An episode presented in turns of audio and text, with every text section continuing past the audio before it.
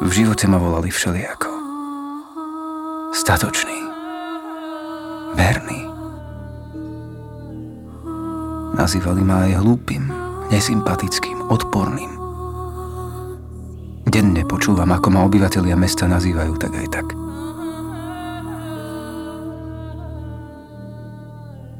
Zvyčajne stačí jedna hrozba väzením, aby ich urážky utíchli. Ale inokedy sa valia slova. Vrah, zabijak, kričia zo striech, pojdi k vragu, keď prechádzam ulicami. Deti sa rozhodli hrať hru, kto dokáže hodiť kameňom dostatočne silno, aby ma nahneval. Čelné sklo môjho auta mi rozbili včera už 7 krát. Bez ohľadu na to, čo urobím, je obyvateľstvo nepokojné.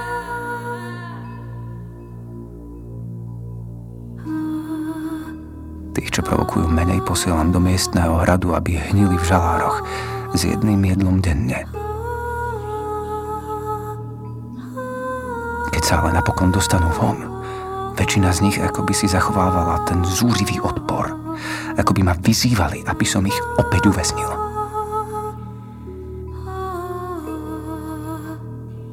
Niekoľko z nich je úplne zlomených. Neschopných hovoriť a do svojich domovov sa vracajú trasúca.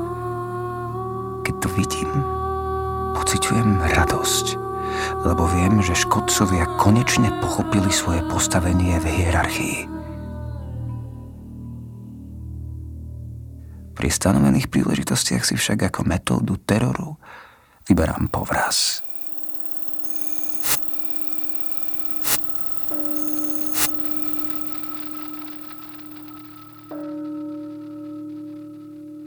Prichádzajú na popravisko, kde vysia 4 povrazy. Celkovo je tam 9 zločincov, obvinených zo spolupráce s partizánmi. V skupinách po štyroch čakajú, a tvrdohlavo na mňa hľadia. Žiadosť o stretnutie s kňazom je zamietnutá. Už som ich poslal do táborov. Prvá skupina sa prehúpne a je to. Poslednému to trvá takmer hodinu, kým zomrie. Zvíja sa a kope. Jeho ľudská povaha ide proti jeho stoickému postoju. Odvážajú ich a ďalší štyria nastupujú. Tento raz jeden z nich padá na kolená a s piskotom a prozbami ma prosí, aby som ho radšej poslal do hradu. Jeho druh naľavo ho ťahá za vlasy späť a silno mu šepká do ucha, ale on sa mu vymaní zo zovretia a pokúsi sa utiecť. Ozbrojený strážca vystrelí iba raz. Zvyšní traja padnú bez ďalšieho incidentu. Obyvatelia mesta, ktorých som zhromaždil, sa mačky pozerajú nie je počuť žiaden zvuk, žiadna odozva. Niekde sa ozývajú tlmené vzliky matky, priateľa z detstva alebo brata.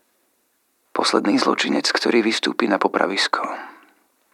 Musel sa pozerať, ako predchádzajúci štyria jeho kamaráti bolestivo zomierajú. A teraz je na rade on. V nezávidení a hodnej pozícii posledného. Je to iba dieťa.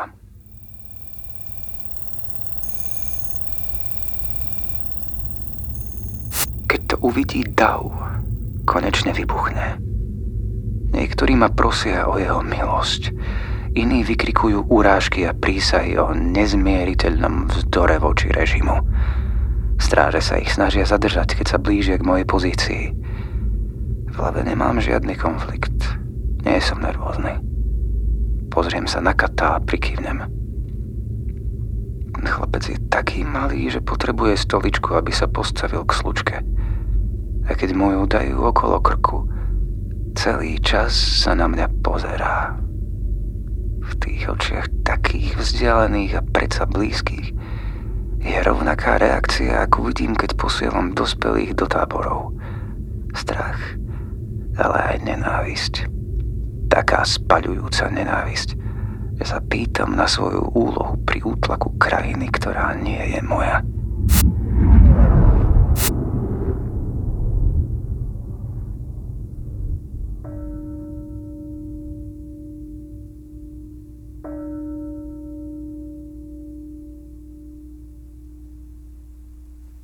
Týždeň po popravách je v Škofia Loka pokoj.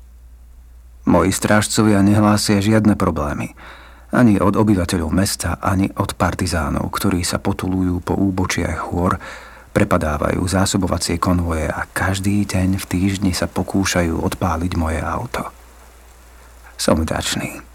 Myslím si, že teraz mám trvalejšie riešenie problémov. Ale nech sa pozriem kamkoľvek, nech spím kdekoľvek, v mysli mám stále predstavu toho vyzývavého chlapca – jeho ostromodrých a odvážnych očí.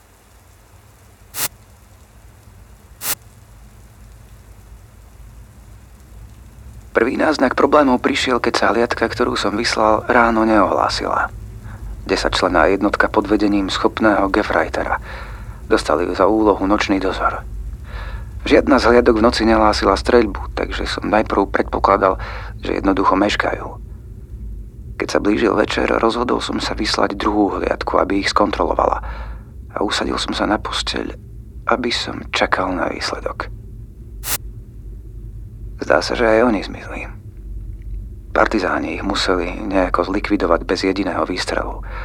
Ale miestni obyvatelia zrejme vedeli svoje.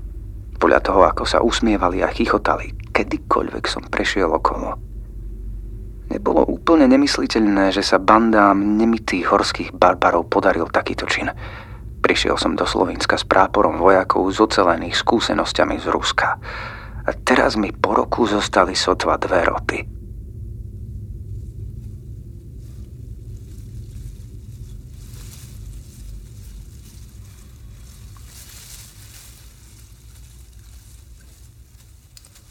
Pri prehľadávaní oblasti som našiel mŕtvoly oboch hliadok na tom istom mieste.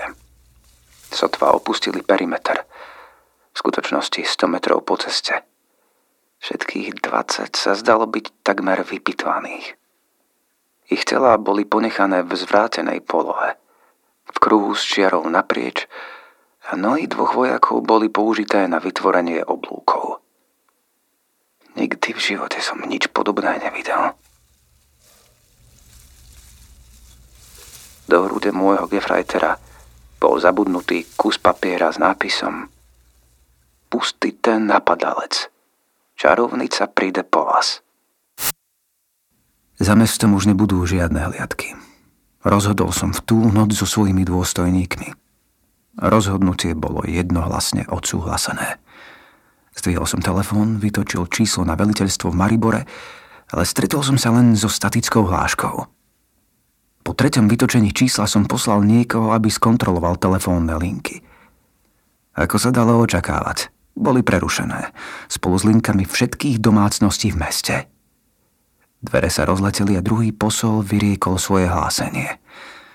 V meste vypuklo násilie a ako na zavolanie sa nocou rozliehali zvuky streľby. Rýchla kontrola zvonku mi povedala všetko, čo som potreboval vedieť. Poďakoval som sa svojim dôstojníkom a vyrazil som dolu, do svojej garáže, pričom som odhodil mŕtve telo svojho šoféra s bodnými ranami na hrudi. Šoférovať s prasknutým čelným sklom bolo ťažké, ale podarilo sa mi dostať na hlavnú cestu, zatiaľ čo bojové scény lietali napravo i naľavo odo mňa. Mohol by som prisáhať, že obesený chlapec bol medzi nimi. Niekoľkokrát som počul, ako miestni obyvatelia kričia, že utekám, ale väčšinou sa zdalo, že sú príliš zabraní do svojich vlastných bojov na to, aby si ma všimli. Pri bráne ma zastavila osamelá stráž. Aj keď mesto upadlo do chaosu, udržali si svoje postavenie. Boli odvážnejší ako ja. Spomenul som si na jeho meno. Soldát Celiak, čerstvý miestny regrút, ktorý sa prihlásil len pred mesiacom. Vystrašene sa pýtal, čo sa deje – Usmial som sa a odpovedal som, že idem po pomoc a či sa ku mne nechce pridať. Vnútorne som si pomyslel, že poslúži ako dobré rozptýlenie, ak by sme narazili na ďalších partizánov. Naskočil na sedadlo spolujazca a vyrazili sme, pričom sme škofiu loku nechali ďaleko za sebou, aj keď krik bol čoraz hlasnejší a hlasnejší. Po hodine nám došiel benzín a ja som preklínal svojho už mŕtvého šoféra. Prečo ho nedoplňal? Seliak z hrôzu hľadel do lesa, cez ktorý sme prešli. Nevšímal som si to. Spýtal som sa svojho spoločníka, čo sa deje, pretože pri každom zvuku krútil hlavou. Odpovedal tichým hlasom o povestiach, ktoré obklopujú tento les. O čarodejnici, ktorá vraj splní každé želanie, skrývajúca za podobu diabla. Zasmial som sa a pokračoval som ďalej. Pričom som si pomyslel, že Slovinsko je asi najhoršia misia, akú mi kedy pridelili. Nakoniec som narazil na chatrč. Pripravil som si zbraň a vošiel dnu. Bola to prázdna miestnosť, bez nábytku, bez výzdoby. V strede podlahy bol poklop. Seliak v tej chvíli takmer hyperventiloval, ale jedna rázna facka ho vrátila späť. Otvoril poklop a rebrík sa spustil do zdanlivej priepasti. Zdalo sa to ako celá väčnosť, kým sme sa dostali až dole. Bola to jaskyňa. Mach pokrýval každý povrch. Zo strán sa ozývali pokojné zvuky stekajúcej vody. Na strope boli stovky stalaktitov.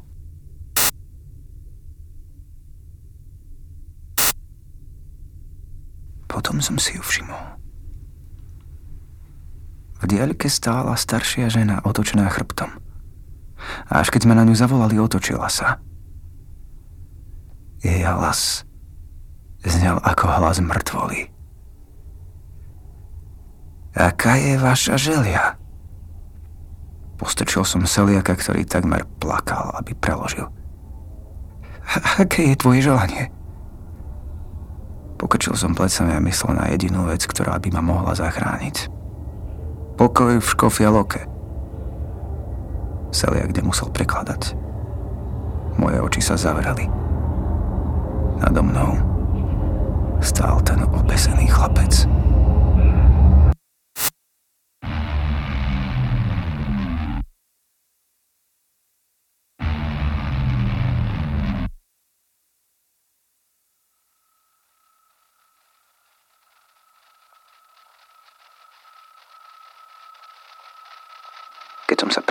Čarodejnica a môj vždy spoľahlivý vojak boli preč. Aj vzhľad jaskyne sa zmenil. Z prírodného trávnatého vnútra sa stala tmavá predtucha a prázdota. Vtedy som si uvedomil, že som pokrytý krvavými kostiami, mesom a zvyškami vojenskej uniformy. Vyštartoval som späť po rebríku a ani raz som sa nezamyslel, keď som celú cestu bežal späť do mesta. Svetlo sa menilo z rannej nádhery na večernú oranžovú, kým som dorazil. Boje sa už zdanlivo skončili. Na mieste zostali len ruiny vypálených budov, nábojnice a trosky.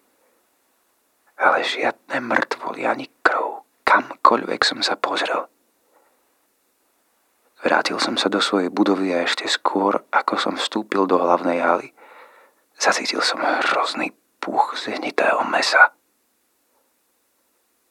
Keď som otvoril dvere, narazil som na rovnaký obraz, aký som videl pri dvoch hliadkách, ktoré som vyslal. Lenže stokrát väčší. Všetci mešťania a zostávajúci vojaci boli ohnutí do krúhu s vyvranutými orgánmi v oveľa, oveľa väčšom kruhu. Stiahol som sa do svojej pracovne a zistil som, že okrem stoličky uprostred miestnosti je všetko vypratané. S krov nad ňou bolo priviazané lano.